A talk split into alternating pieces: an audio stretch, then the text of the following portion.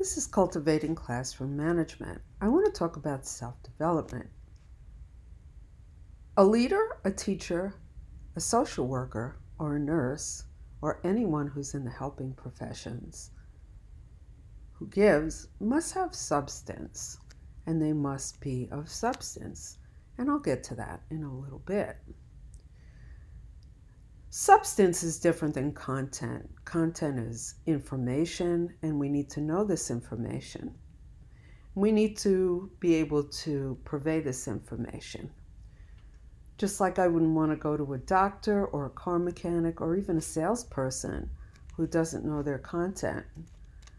I wouldn't want to have a teacher or a leader who doesn't know their content. And I wouldn't want to have a leader or teacher or paraprofessional who didn't have inner substance either. Inner substance means, to me, that a person has virtues, values, that they have strengths and they play upon their strengths, and that they're also vulnerable. What are virtues? Virtues are high moral standards. Virtues can be imposed on a person, and there are lots of rules and policies in schools that try to impose moral standards on educators, because in the past there's been some problems with educators who got into some things they shouldn't. But a person is either virtuous or they're not, and if they're not, it's a good idea to develop those virtues before they start teaching or leading, because once a person is thrown into a stressful situation, it's easy to lose sight.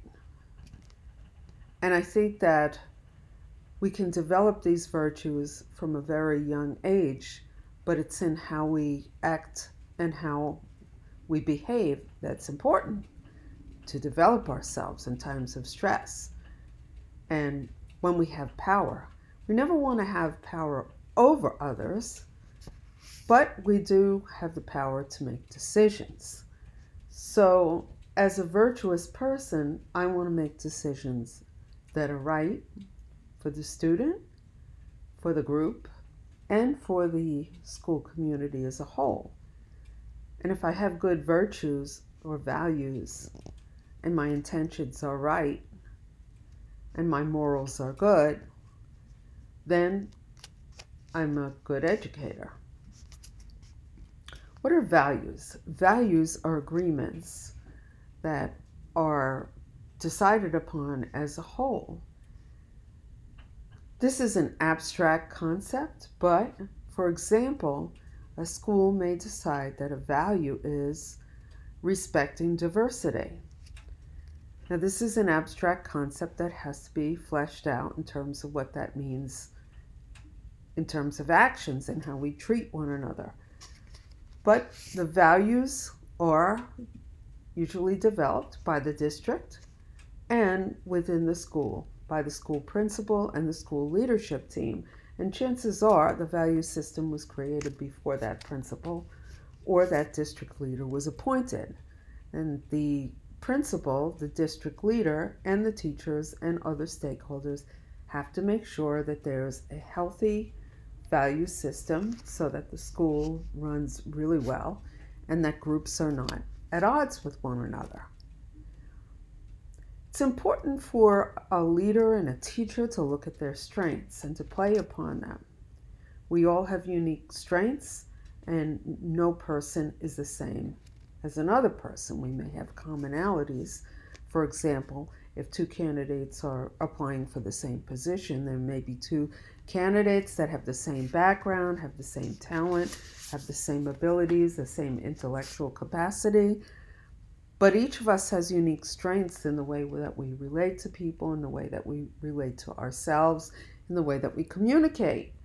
And it is up to each individual to not only look at their own strengths and to play upon them as an educator, but to bring out the strengths in others, in the people we supervise, if we're a leader, if we're a teacher, our students, our families that we communicate with, and with our paraprofessionals or teachers' assistants. It's important also to be vulnerable, and vulnerable in an appropriate way.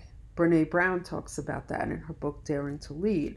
She talks about what is vulnerability, and she really breaks it down about being vulnerable in the sense of being able to learn and grow and take in information and get feedback, and to go back to what she calls rumbling when things are tough, working through things together, working through conflict, admitting you're wrong. And there's vulnerability in the sense of emotional vulnerability, feeling open, feeling vulnerable, not being a hard case, in other words. There are times that we can be vulnerable in a not so positive way, and we have to look at that when we self-disclose things that maybe we shouldn't because the person is not for us, or it's just not appropriate in terms of telling people our deep, dark secrets at work, or you find that that person is just not a safe person. There's a certain line between leader and teacher, between teachers and their coworkers, and between teachers and students. And even though we want to look at everybody as equals in terms of stakeholders and how we govern the school and how we relate to one another, there are specific roles within a school. So in other words, leaders have to make decisions that sometimes teachers do not. For example, they get to press the button when the final budget is done, and teachers may have input, but they don't press the button and they don't sign on the dotted line, and they're usually not responsible for it. So that's an example. So we want to be vulnerable in an appropriate way, and sometimes we're just vulnerable as human beings. And we have to be able to work with that and look at that and see where that brings us in our career. Self-development means being able to truly feel joy and to truly feel pain and sorrow. By this, I mean sometimes in schools we are so busy responding to emergencies and crises that we don't get a chance to feel joy or to celebrate success. It's on from one thing to another, to another, to another. And we need to take the time to really celebrate those moments and feel joy when students accomplish things, when there's a little success, when there's a personal success or personal growth. We also need to be able to truly feel empathy and pain for others who are suffering. And that doesn't mean that we feel sympathy for them. Empathy and sympathy are two different things. Empathy means feeling what they feel, and empathy means feeling what they feel, but feeling sorry for them.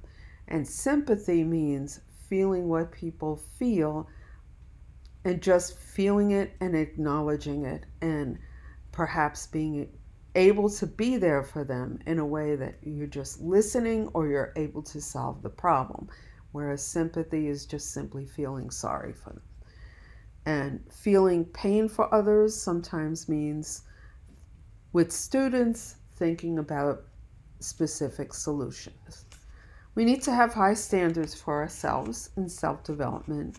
And this doesn't just mean high standards in terms of work output, but I'm thinking about personal growth and being able to take in information and feedback from others, but also holding ourselves to a standard of what are we going to learn and grow from every single year.